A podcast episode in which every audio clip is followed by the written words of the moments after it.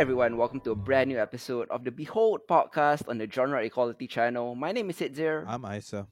Uh, and if you're not familiar, Behold is actually a spin-off uh, of the Genre Equality show. Um, we sort of realized, you know, our Genre Equality channel, which was, you know, based on the Genre Equality podcast, was sort of limited to sci-fi, horror, fantasy, animation, that kind of stuff.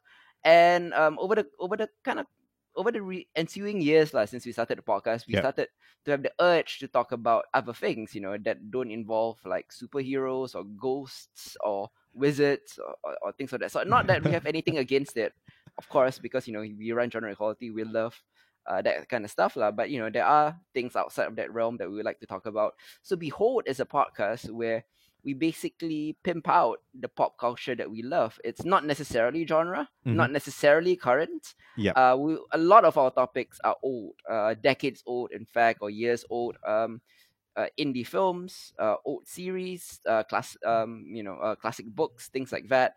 Um, all of it is up for grabs, you know. And and if you're not familiar with us, uh, my name is Hitzir. Um, we run the Genre Equality podcast. Mhm. For myself, I'm a freelance journalist. I used to cover music with Ben Bandwagon and Juice. These days, I cover film and television criticism um, over at NME Asia and in Popwire. Uh, and I also podcast about pro wrestling if you're interested in that sort of thing. in uh, at the Hard Hits Wrestling Podcast, you can find me there as well. Uh, what about you, Isa? Yeah, so I'm Isa. Uh, these days, I'm I'm basically just like watching the stuff that Hits wants me to watch, so we can talk about them. Uh, but Yeah. most, I do that mostly. I do a bit of writing on the side. I do a bit of uh, music on the side as well. Mhm. Um, for uh, under under my own uh, blank verse moniker, as well as like helping up Syndicate Mm. um, to do some music stuff. Uh, yeah, that's pretty much it. Yeah, pretty much. uh, Like, uh, so as you can probably like you know notice, we we we our relationship was based on on music lah. But then you know, obviously, like we can't talk about music all the time. I myself have have kind of lost interest in music, so which is why I shifted my career from you know music journalism to uh, film and TV and and other things of that sort. Um, and and and this is kind of what the podcast is based on. Like, it's just like uh, you know, all my podcasts are just friends sitting around talking about the stuff that we like. Um, it's not the most polished uh, podcast out there. Uh, it's not essay form or anything. It's just conversations. It's gonna be very natural. Um, so forgive us if we make some mistakes or or we don't have like you know facts off the top of our heads. You know, it's, it's just our opinions and stuff. Um, and for this episode, uh, we'll be talking about three things that were inspired or spun off iconic films. Um, Mhm. We'll be talking about Fargo. We'll be talking about One Flew Over the Cuckoo's Nest, and we'll be talking about Cobra Kai. And if you're wondering why these three topics were combined, um, it's because we wanted to talk about some of- our beloved iconic films Yep. that, for one reason or another, decades later, sometimes 10, 20, 30 years later, find new life in a television medi- medium. Um, and I, I found it really interesting because these shows are not remakes, number one. Yep. Like, there are a lot of shows that remake old movies. No, this, these are not it. These are canon expansions. Um, the Fargo series is set in the Fargo universe of the Coen brothers. Um, one, um, Ratched, uh, currently out on Netflix, is a prequel of One Flew Over the Cuckoo's Nest, and Cobra Kai, obviously a decades later sequel to the Karate Kid franchise. And Mhm. and the reason these three topics are, are are chosen is because they present different aspects of that in terms of success. Yeah. Like uh, the the artistic success of of of, of the spin-offs. lah. Like for example, Fargo, we would consider to be a worthy continuation, a a very nice expansion Mhm. of the same level, of the same quality as the Coen Brothers' uh, iconic film. Uh, with with respect to Ratched, um, Uh, this is not how you do it. Ratched is how it is is the absolute wrong way to spin off an iconic film. It's a disgrace to its legacy, and, and we'll get kind of get into that as well. Whereas Cobra Kai, one of the unique instances where um, a show decades later with no expectations that people thought was gonna suck, um, ended up being richer. Like it, it, it enhances the original franchise and Mhm. indeed ends up kind of improving upon the original franchise, uh, which was campy and silly but fun. Uh, whereas Cobra Kai maybe has a bit more substance to Yeah. it than the original Karate Kid franchise. Mhm. Uh, so we'll be getting into that right now. Um, and you know, I, I do realize that there are other shows that we could talk about here that uh, were spun off from films. Uh, some of you may be wondering why uh, I won't talk about, say, Hannibal. Mhm. Number one, Hannibal isn't a spin off of Yeah. uh, Silence of the Lambs. It is a remake or an adaptation of the books that Silence of the Lambs was based on. So it's not set in you know that cinematic universe. It's it's a different take on it. Mhm. Um, you may be wondering why we're not talking about Dark Crystal Age of Resistance. That's because we already did. Um, if you want to listen to our Dark Crystal Age of Resistance review, which is an amazing uh, prequel to the Dark Crystal uh, film, uh, you can listen to Genre Equality 22. Uh, we have a really substantial review on Mhm. that. Yep. Um, sadly, uh, did, did you hear the Age of Resistance was cancelled? Yeah, uh, it's it's really sad. I mean, like I understand that it probably didn't reach the kind of numbers that Netflix wanted to do, but um, it's Mm. it's a it's tragedy, honestly, right? Yeah. Just like that's one less, you know, um, avenue for puppetry as an art form to kind of like reach, Mhm. um, reach us, right? And like, oh man, I I I I get it. I understand that Netflix works in a particular way, but still, it's very sad. Yeah, um, Netflix obviously facing some financial difficulties uh, due to COVID. Uh, not not in terms of putting shows out, but in terms of pr- producing films Mhm. uh, and, and producing shows. Uh, for example, like one of my favorite shows, Glow, has recently been cancelled. Um, the reason for that cancellation is that they can't hold these actors on retainer and keep paying them and not be producing. Yeah. Um, and I think that might be the case lah, with with a lot of the shows that are currently being cancelled right now, Mhm. uh, which is sad. Um, Age of Resistance, such an honor and tribute to Jim Henson. He it does exactly what Jim Henson wanted to do. It, it has practical effects, practical puppetry, um, and you don't you rarely see anything like that uh, out today. Uh, which kind of brings me. In this is kind of a side note. If you do want to watch something with puppets, you should go on Disney Plus and you watch um, a talk show called Earth to Ned. Uh, Earth to Ned is a show about um, an alien who decides to uh, who was sent to invade Earth. You know, uh, sort of a scouting party for an alien invasion. Uh-huh. Uh, but he ends up falling in love with pop culture in on Earth and decides to run a talk show uh, to talk to celebrities about uh, about their art and and you know stuff like you know what makes comedy comedy. He doesn't understand sarcasm, etc. Like things like that. it's a very interesting talk show format that I really love and it, it has the Jim Henson type puppetry like, with the aliens and stuff. Uh, so do check that out if if you want to lah. That, that's really cool. I can't exactly cover it on genre because it's not technically genre, Uh, but you know it's it's more of a talk show lah, with Yeah. with an alien conceit. Uh, anyways, uh, let's get into our first topic of the evening. Uh, we'll be talking about Fargo. Um, Fargo originally an amazing 1996 black comedy crime thriller. Uh, written and produced and directed by Joe and Ethan Coen. Um, it starred Frances McDormand, um, William H Macy, Steve Buscemi, Mhm. uh, Peter Stormare, um, and it it, it was truly one of the most iconic crime comedies out there lah, of, of the last maybe 30 years you know yeah. um and it has since been spun off uh into you know the, the fictional universe it's set in has since been spun off into a seasonal anthology uh show run by uh one of the most uh, audacious um TV auteurs, I would say, of, of the 21st century in Noah Hawley, uh, who has also showrun Legion and, and he does Fargo here as well. Um, if you're unfamiliar with what a seasonal anthology is, think uh, American Horror Story. Um, every season takes place with a new storyline, new characters, new contexts. Uh, but you know it takes place in the same world. lah. In in the case of Fargo, um, some of it takes place after the film Fargo, Mhm. some of it takes place before. Uh, and and as is the case uh with our first in with our first spin-off, I actually think that Fargo is a very worthy continuation. I think Noah Hawley really captures the the the, the tone, the the humor, the pathos, the the sense of the, the quirky essence of what Fargo is, Yeah. and, and and really revels in uh, in it. lah. There's a lot to savor here. Noah Hawley, I think, is um I I I, I hmm I don't know how to say that. I think he- uh, visually, Yeah. visually Noah Hawley is a better filmmaker than the Coen Brothers is, at, at least in terms of uh, quirk, uh quirky flourishes. Yeah. Um, I would say the Coen Brothers overall are, are better filmmakers than Noah Hawley, and there's no diss to Hawley. Mhm. Um, Coen Brothers obviously one of the greatest filmmakers of all time. Uh, but I think visually, um, Fargo the series stands above uh, Fargo the the film. Yeah. Um, w- on on that first point, would you say that that that's a a, a decent uh, summation? Like, is is that something fair to say? Yeah, I think that's a fair observation. Definitely, Fargo, the series, has a bit more of, of a polish, right? That Mm. uh is is a bit counter to what the Coen brothers' usual look and feel is like.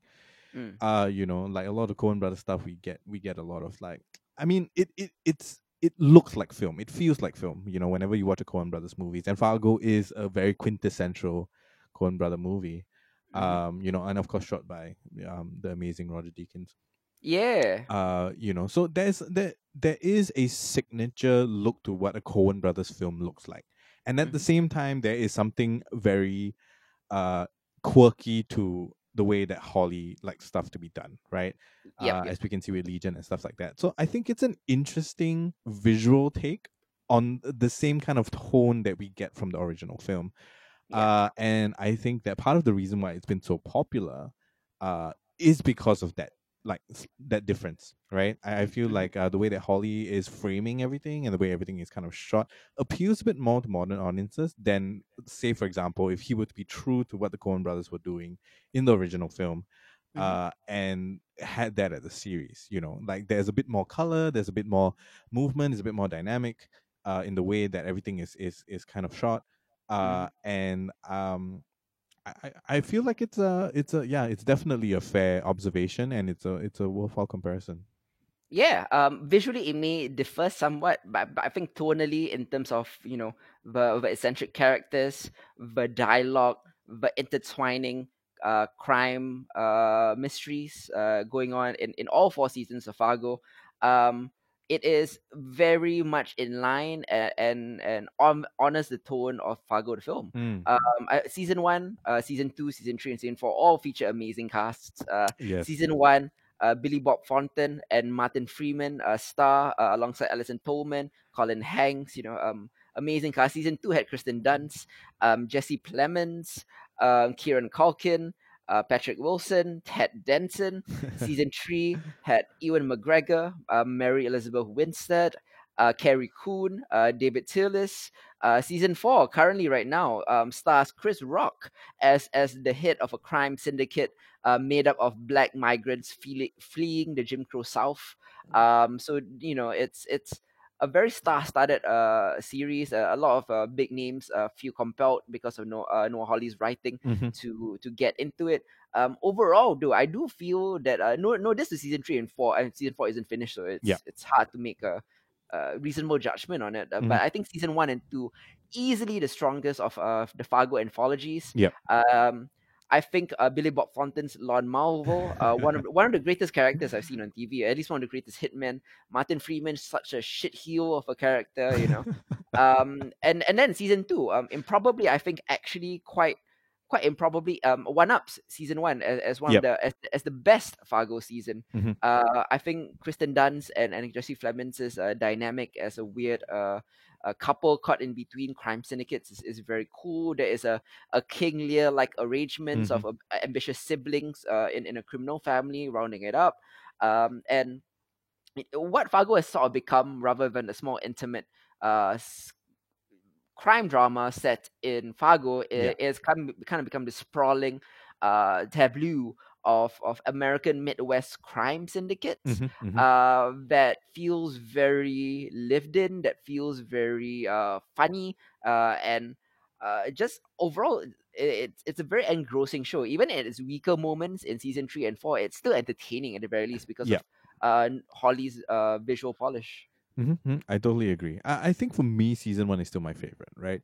Uh, just generally speaking, uh, the way that Billy Bob Thornton and Martin Freeman play off each other is just like a joy to watch, right? And just like how everything like that unfolds. Uh, season two, uh, I uh, again agree with you. Definitely much stronger uh, than the Mhm. first two seasons. Um, Kristen Dunst puts on a phenomenal and to me at least a very surprising uh, performance. It's, Uh, it's different. Uh, you know her from Bring It On and things like that. yeah, you know? exactly. Like I wasn't expecting that, uh, and Yeah. I do feel like yeah, I I thoroughly enjoyed both seasons one and two, uh, more so than three and four. But I have to say, like Ewan McGregor in season three is just amazing. Playing twins, right? Yeah. so so good. I I I think that carried a lot of season three for me. Mhm. Uh, as as opposed, it didn't feel yeah. His performance felt like it, it carried most of season three for me. Uh, I didn't feel like the rest of the cast were as compelling as Mm. the cast from season one and two. Mhm. Uh, and, and season four is kind of its own thing. Uh, Yep. it's it's interesting, right? Uh, it's refreshing to see Chris Rock in a role like that. Mhm. Uh, but of course, it's not done yet, and I haven't really caught that much of it. But uh, you know, I, I, I read like a lot of fans aren't particularly keen because it doesn't really stay true to what um, they and envision the series is supposed to be. Mm. Yeah. So, uh, what are your thoughts about that? Actually, Well, I mean, I do think that Fargo has a different flavor every season, you know. Uh-huh. Um, and, and of course, they're all set in different time periods. Uh, season two set in the seventies, for example. You know, um, season four goes back even further. It's set in the nineteen fifties. It's about warring crime syndicates, uh, each made up of different migrant communities: the Jewish community, the Italian community, uh, the Black community. Um, are sort of uh, you know at war, lah. and and it's uh, it's a rather more subdued story about the roots of capitalism Mhm. uh, which uh, is a bit more um, thematically ambitious Yeah. than the first three seasons or, or, or- even the Coen Brothers film. Um, I am yet to see whether it will, of course, stick their landing. Um, It has a bit of a, of a more subdued tone, a bit of a more sprawling cast. It has Yeah. more on it, more on its mind than the crimes and character studies of the first three seasons. Mhm. Um, I'm not entirely sure that Noah Hawley can pull it off because I've, ne- I've never seen him do something like this, something uh, a, bit more of a political and societal allegory, Yeah. uh, rather than just a fun story. Um, Mm. so I do I, I don't know. Um, I I do know that Hawley is a bit of a hit and miss kind of Yeah. kind of showrunner. Um, you know, uh, Legion season one amazing, Legion season two not so much. Uh, Fargo first two seasons were great. Season three, Hmm. mm, it's Hmm. good. Yeah. Not not not great. Um, so I don't know. Season four might be the one where he misses, but I think overall, uh, his track record has more hits than misses. So I'm I'm leaning towards being cautiously optimistic that this might be a great season. Yep. Uh, and if he can really, you know, coalesce and co- cohere all the themes that he wants to talk about, capitalism, racism, into a fun story, I say why not, lah. Mhm. know? Yeah, yeah. Yeah. It, it certainly is ambitious, right? And it's kind of amazing how, um, like for the original movie, all right, they call it what? What did they call it? A homespun murder mystery, right? For for it to go to a homespun murder mystery, as you've said, into kind of like this very full, very rich world, you know, filled with all sorts of stories and all sorts of characters. And I, I believe um Joe Coen was talking about just having like a like a archive or an encyclopedia or book of all, all of Midwest true crime. Yep. Uh, you know, and it it really has um kind of like coalesced into that. Uh and uh, it's been a fun ride. I've, I've really, really enjoyed what's been putting out so far. Some more than others, for sure, but all around, like solid, solid stuff. Yeah, I mean the, the the four seasons so far have been met with relative critical acclaim, different levels, of course, you know, but but all are generally well received. Um, I think that the atmosphere, style, and, and location, the accents is a big part of Fargo. Mm, Also, mm. you know, um, really uh, pro- makes it a worthy expansion, lah. And and despite the weakness of season f- three and four, which are only weak relative to season one and two, Yep. um, I think taken on their own and without comparing, uh, they're still strong seasons. Uh, I I think Fargo the TV show is definitely worth a watch, and the Coen Brothers have, are- are on the record, and, and I assume them to be uh, telling the truth on this that they're they're proud of uh, Fargo the TV show. Mhm. You know, um, the Coen Brothers themselves are kind of hit and miss filmmakers, uh, but I think they am- admire much like myself. I think they admire ambition Yeah. um, rather than consistency. You know, like no, Hawley is is swinging big every season with different tones, different palettes, uh, different characters, different quirks. You know, he swings big, and and when you're taking such big creative risks. Uh, you can't be expected to to have a hundred percent betting average, and I'm Yeah. I'm okay with that. I would rather you you take big swings and miss hard rather than you know it being boring and safe and consistent. Mhm. I, I don't want Fargo to be yet another uh, crim- crime procedural that you will find on on on NBC. You know, I don't want it to be Criminal Minds or Law and Order. You know, CSI. No, this to those shows they're consistent, but yeah. they're they're giving you the same thing every week. It's it's it's bland TV dinners, lah, so to speak. You know, Mhm. A- and and Fargo is is like this chef's creation. You know, this this gastronomy kind of like uh, mix of ingredients might not always work, but he's trying to give you something special. And I and, and I really admire that about Noah Hawley, lah.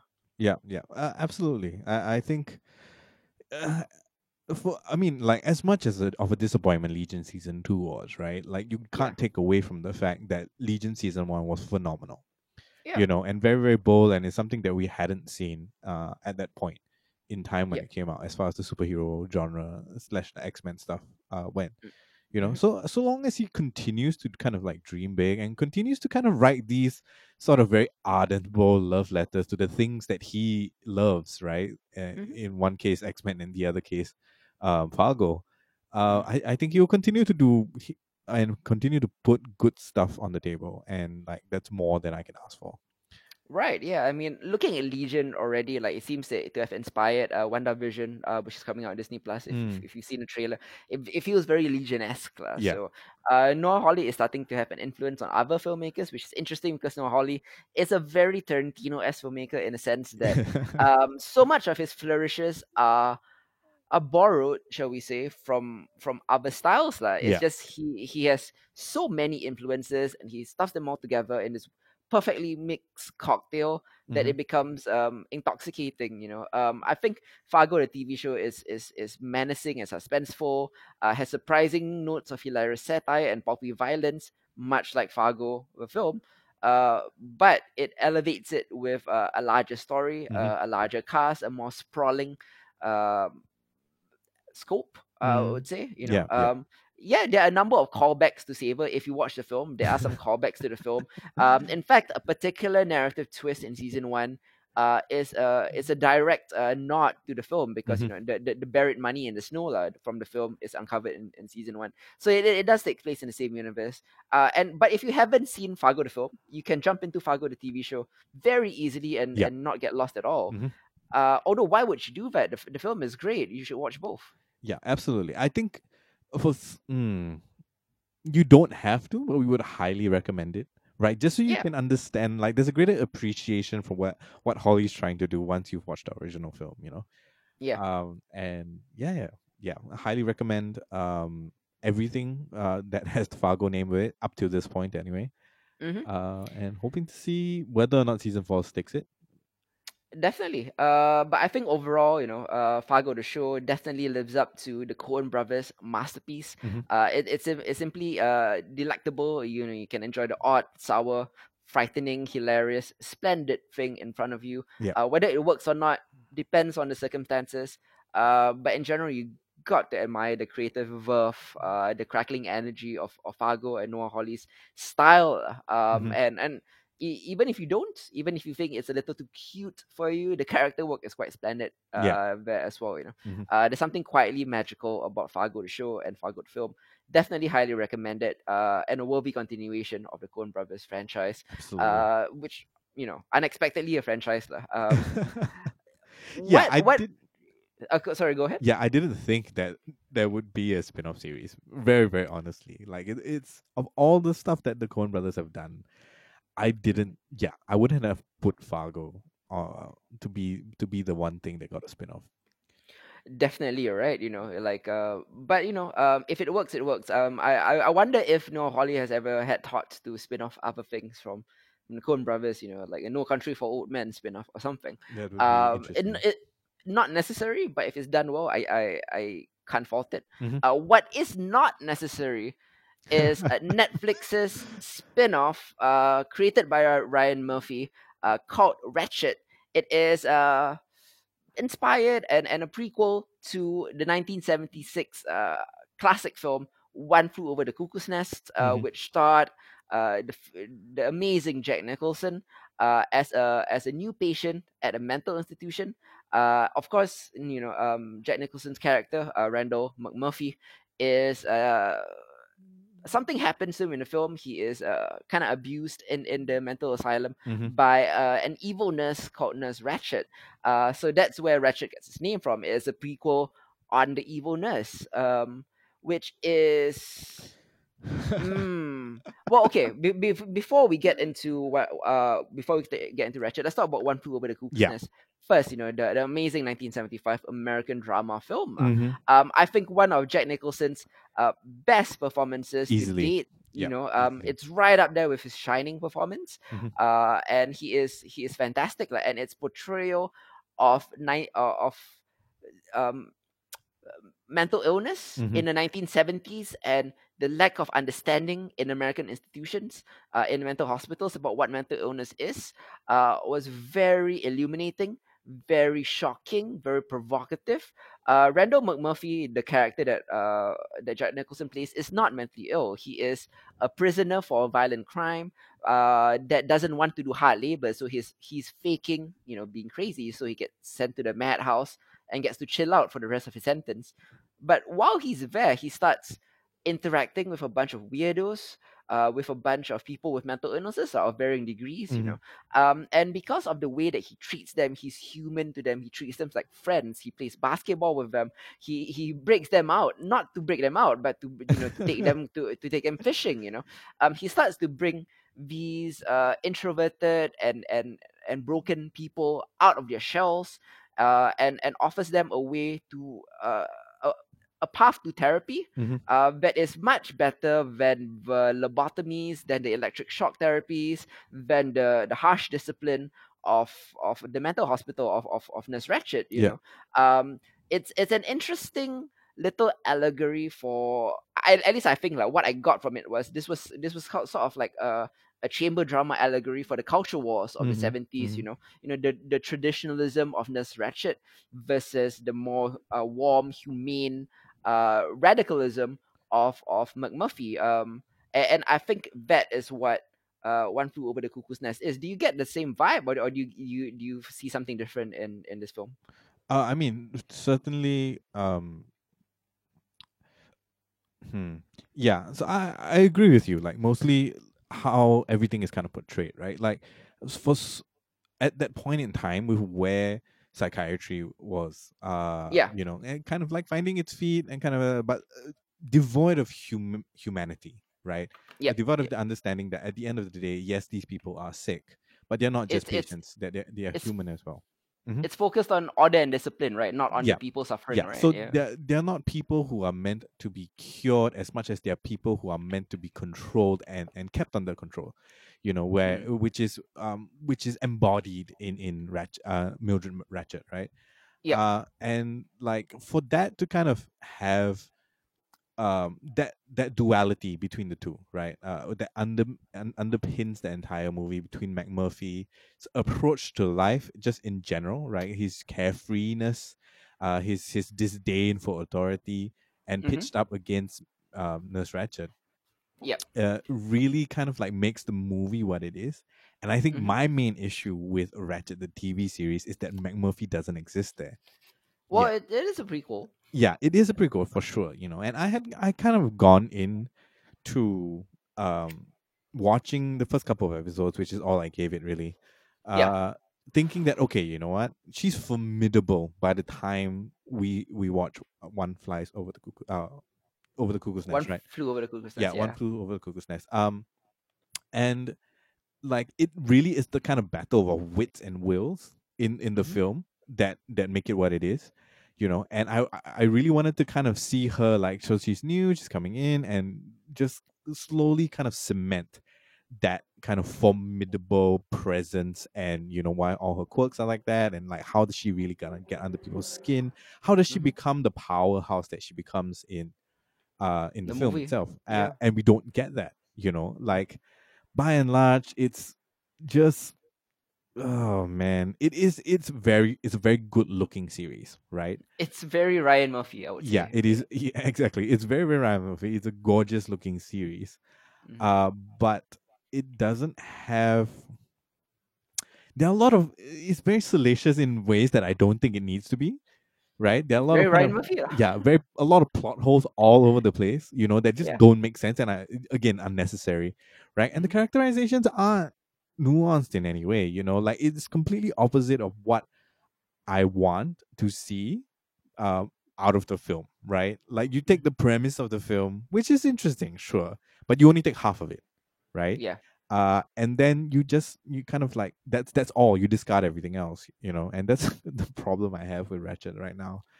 I think Ratched is a very garish, outrageous soap opera, uh, in tone with other Ryan Murphy shows. Mm, Um, and in in providing an origin story for Nurse Ratched, uh, who was always much more of a symbol uh, a, a symbolic uh, representation of Yep. a certain uh, of traditionalism of uh, of the culture war of the 1970s. Mhm. You know, she was a symbol, not not a character, and so an origin story sort of misses the point of of Nurse Ratched by a country mile. Uh. Yeah. Um, it, it, it's it's really outrageous. It's it's ridiculous. Um, the the series itself, I haven't seen all of it. I've seen maybe half of it. Mhm. Uh, but I tapped out. You know, um, the it's it's it doesn't really seem to care about the message of One Flew Over the Cuckoo's Nest Mhm. so much as it, it gives um, Ryan Murphy an IP to build uh, another Ryan Murphy show about. You know, this is this is just another uh, this is just another American Horror Story, isn't it?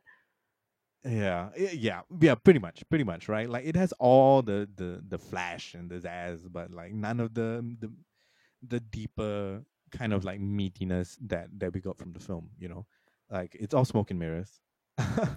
Yeah, you know, Yeah. you know, th- there's the symbol uh, of a person who a, a symbol of how society grinds down individuals, you know, Mhm. in the name of conformity, you know, um, and and I suppose explaining uh how she got to that point or why she identifies with that point of view might be interesting in the hands of a different author Yeah. than Ryan Murphy, Yeah. who is honestly to this point, uh, with maybe the exception of Pose, which he doesn't show run, you know, Pose is, is run by someone else Yeah. maybe with the exception of that, you look at every other Ryan Murphy show which has its merits. Its merits are not characterization. Its merits are not political allegory. Its merits are not intelligence. Its merit is flash Mhm. and and pizzazz. You know, um, and I think Ryan Murphy's track record on Netflix has just been utterly disappointing. Um, he was paid five hundred million dollars uh to be exclusive to Netflix. So oh um, my god. the five hundred million dollars is not to make his shows. You know, it's five hundred million dollars is to him personally, so that he will be exclusive to Netflix from now on. And and the shows that he has made, you know, Ratched, Hollywood, um, The Politician, have all been truly, truly terrible. yeah, I mean, I feel like at least with Nip Tuck, right? they- It kind of treads guilty pleasure territory, you know. Hmm. But we can't say the same, right? For kind of almost anything else. Uh, that Yeah. done. Yeah. I mean, Nip Tuck was kind of before. A, a, a lot of filmmakers and creators are like this after they find success. They sort of lean into all of their of their indulgences. They become a bit more indulgent. Uh, and Ryan Murphy has has has gone. Uh, doesn't care anymore. Like he doesn't care about editing himself. You know, Yeah. Like this this is this is him truly. Uh, you know, uh, he doesn't edit himself. He doesn't trust other people to edit him. Uh, and, and Ratched is probably the most Ryan Murphy thing I've ever seen, for better and for worse. Mostly for worse. yeah. Uh, it, it's and the, the thing that bo- that bothers me about Ratched is is is just that it, it, it does the legacy of One Flew Over the Cuckoo's Nest so dirty. Mhm. Um, it doesn't understand it. It doesn't try to understand it. Yeah. Um, I and and part of me questions why he would use this IP to make a series like this. He could easily make an Asylum series. yeah, for sure. It, um, it didn't have to be Nurse Ratched, right? Th- think about it. How much of today's audience, you know, your your 18 to 25, you know, the, the prime demographic that they're aiming for, Mhm. how many of them have seen One Over the, One, One Flew Over the Cuckoo's Nest? Very few, I would reckon. Yeah, but on the flip side, if it does inspire them to watch One Flew Over the Cuckoo's Nest, hey, then I guess there is a point to the show, you know, to introduce them to something better. and then they realize that the series that they've been watching is absolute crap. Mm. Yeah, sure. I mean, it works out, I guess, that way. You know, I, I it it it really just kind of like bothers me, right? Like why they allowed the rights to Ryan Murphy. From yeah. what I understand, it took him a fair amount of time to fight for it, right? Yep. Uh, but you know, like he hasn't done anything close to that caliber no. um ever, right? And if I was in charge of the rest, I'll just like no. Sorry, No. right? It's like no. Yeah, yeah. I mean, it, it's it, it it's weird. Like Ryan Murphy does have a, a, a slew of great shows under his belt. Mhm. Uh, don't get me wrong. You know, prior to Netflix, at least, you know, you got you got Glee, you got Popular, you got you got Nip Tuck, and and and Pose, which is on Netflix, which is produced by Ryan Murphy, but Ryan Murphy did nothing on that show besides direct the pilot. Yeah. Um, uh, but those are exceptions. Uh, Ryan Murphy is like. I think he's like uh, Shonda Rhimes at this point, you know, like uh, kind of, kind of, kind of a factory of ideas that that he doesn't really work on, you know. Uh, but you can see from the tone of Ratched that this is pure Ryan Murphy, like, that he's Mhm. very involved in the show, you know. and and I I think it's very it, it it's a joke lah, you know, like all the all the torture and homicide and and the odd like um uh soap opera uh quality to to Ratched Yeah. is very Ryan Murphy and very un One Flew Over the Cuckoo's Nest. Yeah. Um, star um fuck what, what was the name? What, what's the what's the lead actress name? Sarah Paulson. Yeah, Sarah, Sarah Paulson. Paulson, who who is who is a, Ryan Murphy favorite, and she's been in a Mm. lot of other things as well. You know, has said that the show is building up to One Flew Over the Cuckoo's Nest. Um, in season four, she she was saying, In season Uh, four. and I'm I'm I'm just gonna flat out say no one's gonna wait for season four, man. I didn't make it past three episodes. Yeah. I, I I don't understand. Yeah, it, it really is very upsetting actually. Mhm. Uh, I because I just rewatched One Flew Over the Cuckoo's Nest before I hit it in the Ratched, and Mm. like I couldn't. I really really couldn't. You know, um, we, we we mentioned Hannibal earlier. Brian Fuller uh, was on record saying that his final season was going to be Silence of the Lambs, lah. Yeah. But in, in that particular case, I would have been okay with just delving into the, the prequel. You know, I didn't need to make it to the big film touchstone. You know, Mhm. like I was I was okay because Brian Murphy is a great uh Brian Murphy uh Brian Fuller is a great is, is a great director. He's a great writer. Um, so I was very cool with just watching this new take on Hannibal by Mads Mikkelsen. You know, Yeah. the the very meaty dynamic between um Will Will Graham and, and Hannibal was was more than enough to carry the show. Uh, sadly, sadly cancelled. Um, if if Netflix wants to invest in anything, you know, bring back Age of Resistance, bring back Hannibal, uh, bring back Glow. There's so many other shows that, that are worth your mum worth your money Mhm. than Ratched, which uh which even even devoid. Let's say Ratched wasn't attached to uh, one of the best films of all time. Yep. Um, it- it's still a bad show taken on its own context. You know. Yeah, Yeah, but I, that's kind of Netflix's problem, right? Like they don't necessarily want long running shows because those have Yeah. established fan bases that may or may not get more people to sign up for Netflix, right? They want the flashy and the new stuff, and they don't really care if it lasts for very long.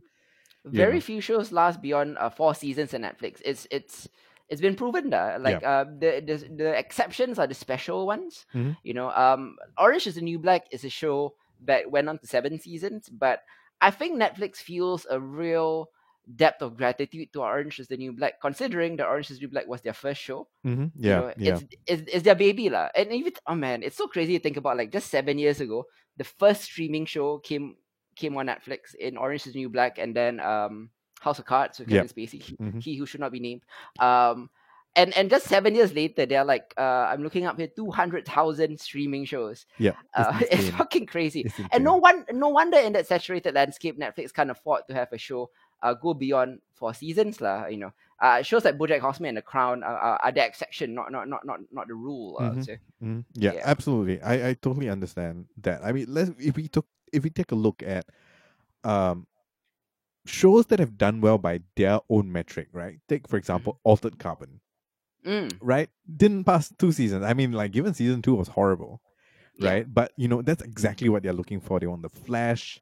They want it to be something new. They want good-looking people on there. You know, a lot of hype, a lot of marketing over there, so people will, will renew their Netflix uh, Netflix subscription just to catch Mm. that, right? Um, but even then, by by their own measure, like those shows don't make it. Like, why not put money into shows that have um true quality and have shown true quality instead of just kind of like letting people be disappointed by the fact that you know you gave something really good a shot mm. but nothing past the first season or the second season you know Like this has almost nothing to do with our topics, but whenever you scroll past Netflix, right? Do you do you ever see like the top ten in Singapore list? Yeah, I and do. Feel, and feel like disappointed.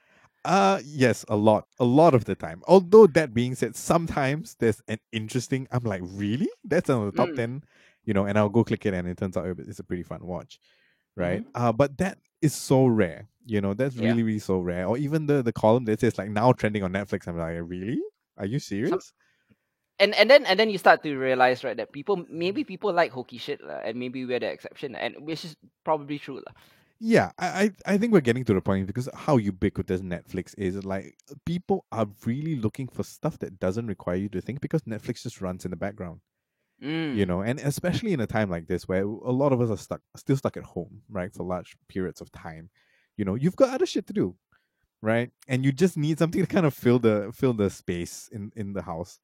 Uh, or in your room and uh, you don't want something that you know maybe is really good but you can't pay attention to it. You just want something that is like oh yeah okay cool. I i literally caught like two minutes of screen throughout the entire time i was doing my work or cleaning my house whatever it is and i understood exactly what's going on Yeah, yeah. Um, if you would like a show like that, I, I, we do have to recommend the Midnight Gospel. oh yeah Um, as something that you really don't have to watch, you know, and you can do it while e- essentially it's a podcast as a recreation of a podcast done visually through, um, the the, the um, I forgot his name, Pendleton. Uh, he was a Yeah. showrunner for for Adventure Time. Mhm. He basically, uh, you know, um, tags on fantasy visuals onto real podcast conversations. Uh, it's something that you can watch or not watch and just listen to Mhm. and and sometimes you know you you look up and you see crazy things happening like a unicorn going through a meat grinder or things like that. Um a- amazing like if you want to watch things like that you you can. Yeah. uh but I, i'm i'm I'm really sad you know um age of resistance for example got cancelled the day it won an emmy. Yeah the yeah. day it won an emmy like oh yeah.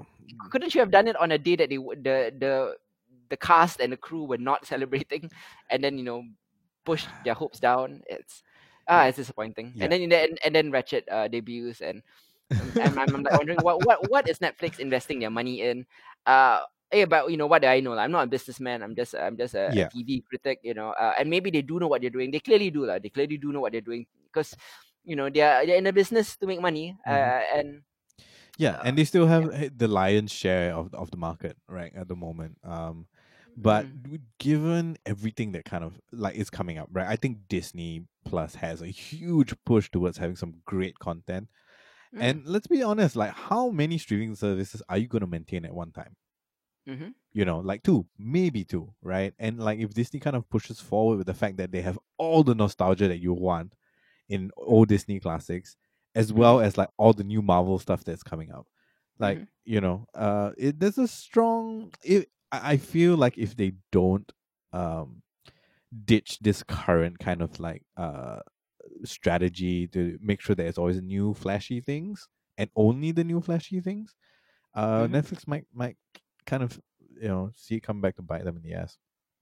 I, I I do agree. In, in fact, I actually think uh, if you live in America, I, I actually think the best shows of, of 2020 did not come from Netflix. Although you know they, Mm. they have the, they have the standouts. Uh, they came from Amazon Prime and they Yeah. come from Hulu. Yeah, You know, yeah. Hulu in particular has um has Shrill, has Pen 15, has Normal People. Um, I think those were those were some of the best shows of the year. Mhm. Uh, and they were not uh, Netflix lah. It's Yeah. it's yeah. I mean you I mean you've seen Pen 15, and by the way, season two is back. Uh, if if you listen to our original podcast, season two is back for the first six episodes or Mhm. seven episodes. Um, the season has been split into two.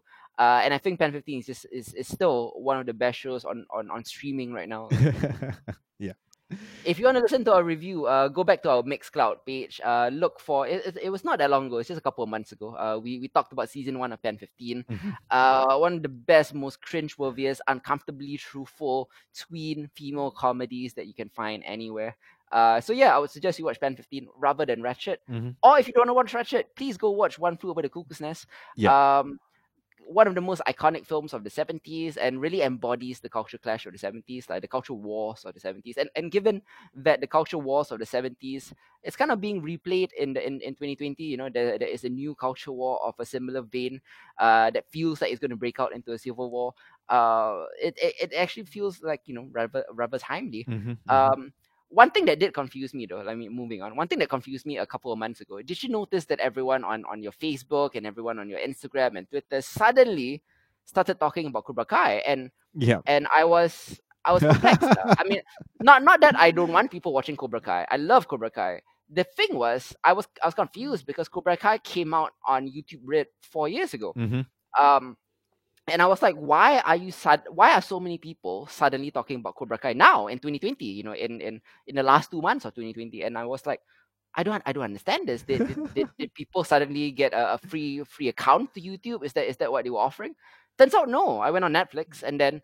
Uh, Cobra Kai was added to Netflix. Mhm. In fact, it's now a Netflix show. Cobra Kai was cancelled by YouTube Red, Yep. picked up by Netflix.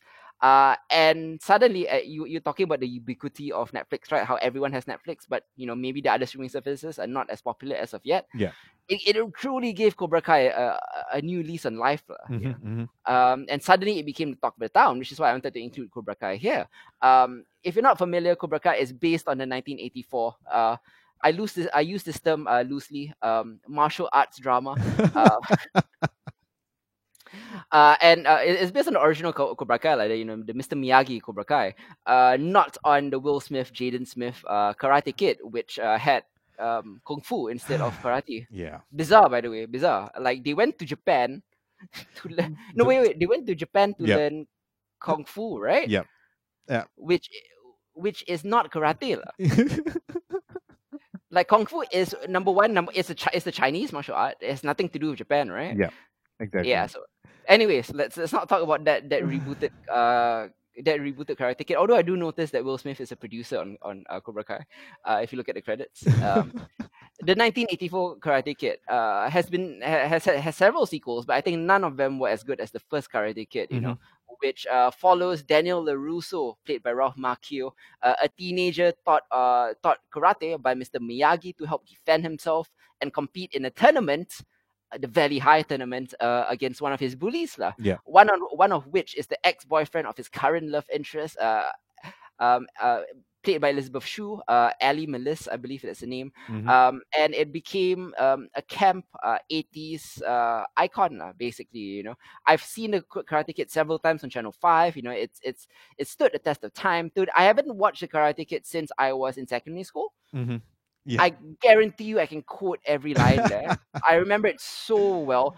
Get, you know, get him a body back. Uh, sweep the leg, Johnny. Shit like that. Like it, it's entrenched in my head. Uh, like was Karate Kid as big a, a, a part of your childhood as it was for mine? I, I just remember watching it a number of times on TV, right? Like Yeah. late night TV. And like the the images are just kind of ingrained in my mind. And I don't think it was until maybe yeah, probably like late secondary school, maybe about 15 or 16 when I sat down to watch it in its entirety and then like finally committed that as a Mhm. film to memory instead of having like just kind of like these iconic scenes like st- uh, stepping out at me. Um, Yeah. just like some of the lines, right, have become so ingrained, uh, ingrained Wax on, wax off. wax you on, wax off, and so that you know, uh, th- the the references to it in um, in like um um oh no, what was it? Community, for example.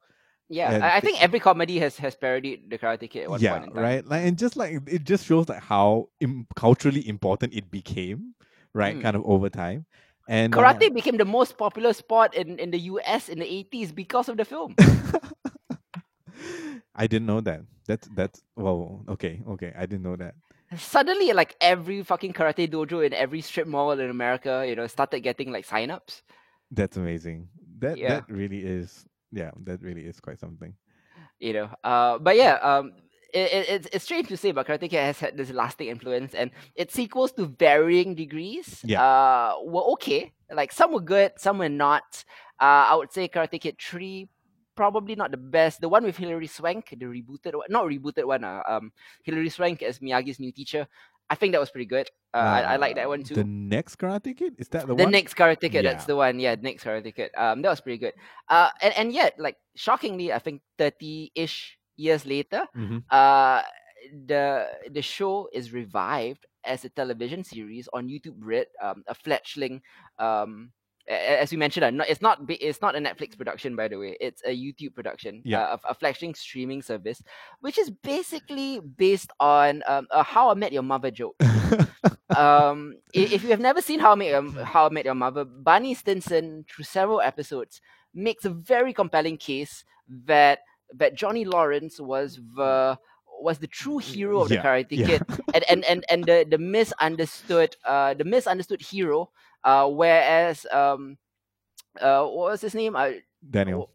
wh- whereas Daniel Yeah. was actually the antagonist of the film, you know, uh, he he points out several things that the show really makes use of. He points out that the crane kick at the All Valley Karate tournament is illegal. Yeah. Look it up. It's you can't kick to the face in karate tournaments. You know, um, Johnny who punched uh, Daniel in the face earlier in the match was deducted a point and given a warning.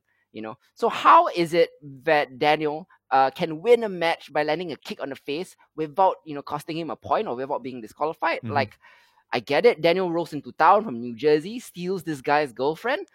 How is he not supposed to be upset, right? Yeah. Um, so this, these are all these are all the things that originated from Barney Stinson. uh, amazingly, they picked up on the idea and decided to make a, a, a sequel show uh, set some 30 years later uh, that subverts the Karate Kid's dynamics by making Johnny Lawrence your lovable anti-hero Mhm. by portraying Daniel as uh, essentially the bully in this instance. You know, Daniel has grown up to become a successful car dealer. Yeah. You know, he is a rich. He he has a, a, hot wife. He has a he lives in a big mansion. He has kids. You know, whereas Johnny, uh, still hung up on his All Valley Karate tournament loss thirty years ago, uh, is is is living like a bum. Uh, he's divorced. He's estranged from his son. Uh, he's he's um he's mm, living paycheck to paycheck. Uh, you know, and, and stuff like that, lah. Um, I thought it was a very limited idea uh, that maybe would have made a great sketch comedy, you know, kind of like 10 minute kind of sketch comedy act.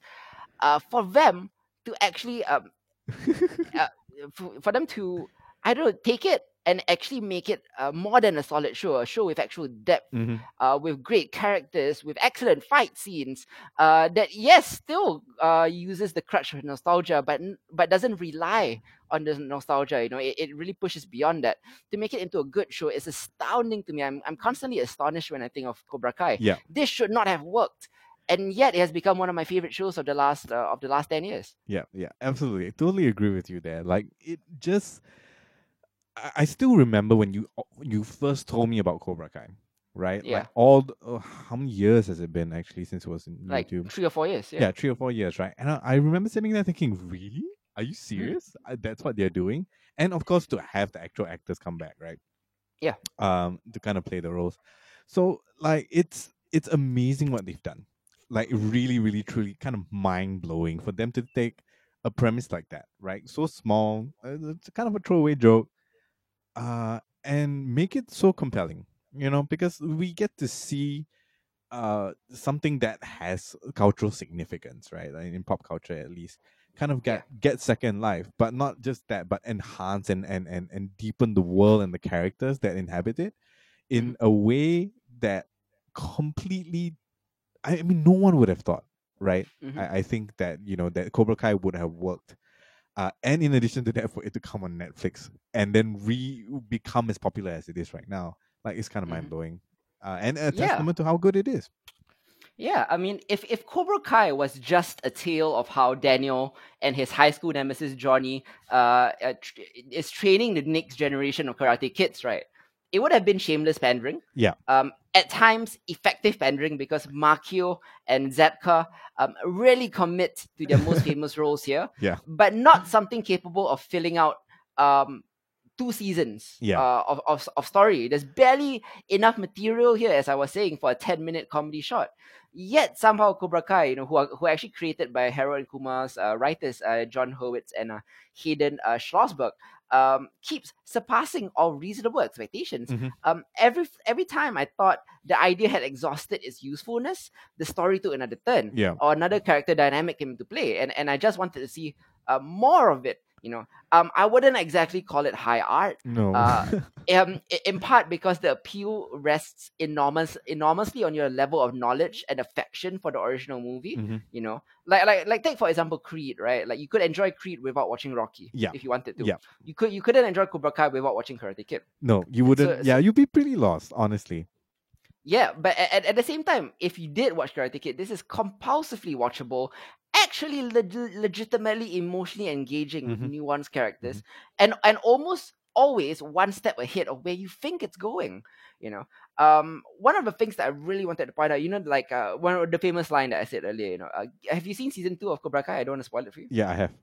Yeah. I have. Okay, so um, spoiler alert for season two of, of Cobra Kai, like you know, the, the the kid who says, uh, "Get him a body bag," you know, that kid, you know, um, his last scene in Cobra Kai season two is him being being him dying in a motorcycle accident Yeah. and then being being being zipped up in a body bag. You know, it, it made it made me cry. Oh my god! Like what a great ending for that character. hmm hmm hmm You know, and, and I I never thought like you, you could have a redemption arc for Johnny Lawrence, let alone the rest of the Cobra Kai crew. Uh, and then Johnny's you know hatred for his old sensei and everything coming back into play. Uh, Daniel being Daniel being presented this way, this modern incarnation of Daniel 30 years later Yep. feels so natural. Like it's not a reach or anything. Like I could easily see Daniel getting this way. Mhm, mhm.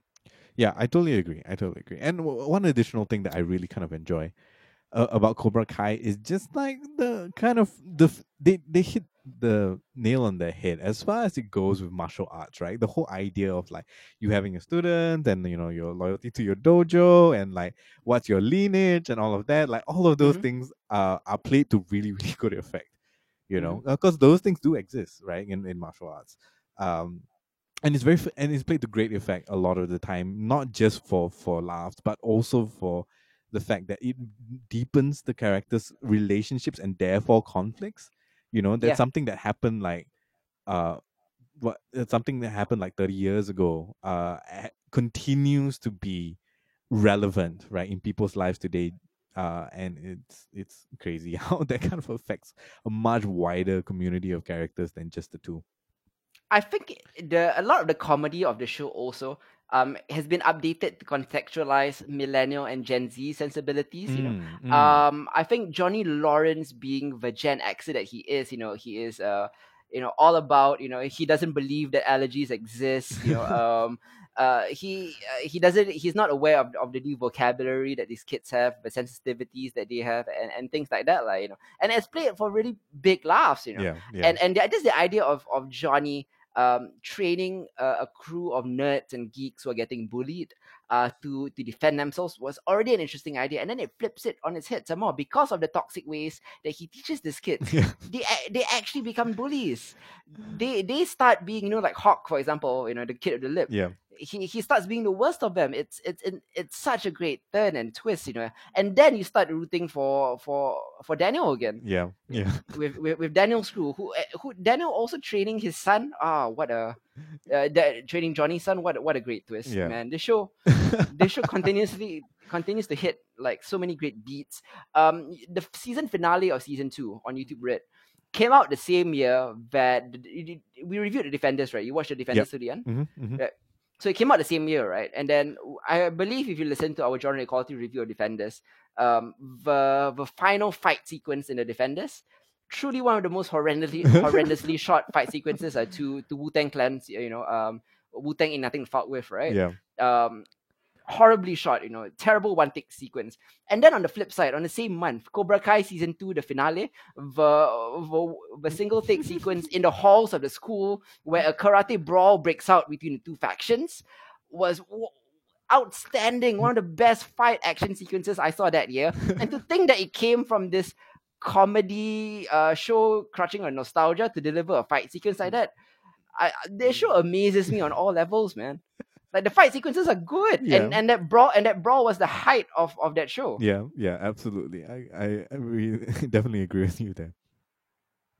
Yeah, yeah a lot of you may be wondering where I was going with the defenders analogy that I Yeah. remember watching the two shows back to back. I'm like thinking what Karate Kid this Karate Kid show did this on like what one eighth of your budget? Yeah. and still made it work and made it look like a brutal but fun brawl uh, which ends tragically by the way. Uh, I'm not going to spoil how it ends uh, for those who haven't seen it. But it sets up a very very good season three which is why it was very sad when YouTube Red uh, not a successful streaming service YouTube Red has since been closed down. Yeah. um it was they, they cancelled Cobra Kai. And I was like oh no we're not going to find out the the conclusion to the cliffhanger thank God Netflix you know. I, I know I shit on them earlier but thank God you know.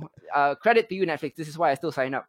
Uh, Netflix saved Cobra Kai brought it back and kudos to them uh, also bought bought the library to Cobra Kai. He they didn't buy they didn't just buy the right for season 3 they Mhm. bought the rights for season 1 and 2 also which gave it a whole new audience as as I noticed from my social media to catch up on uh, Cobra Kai season one and two, and then everybody after they started watching were like, "Oh no, where's season three? I hope there's a season three. Like, Motherfucker, I've been waiting like three years for season three, yeah and and it's coming in January 2021.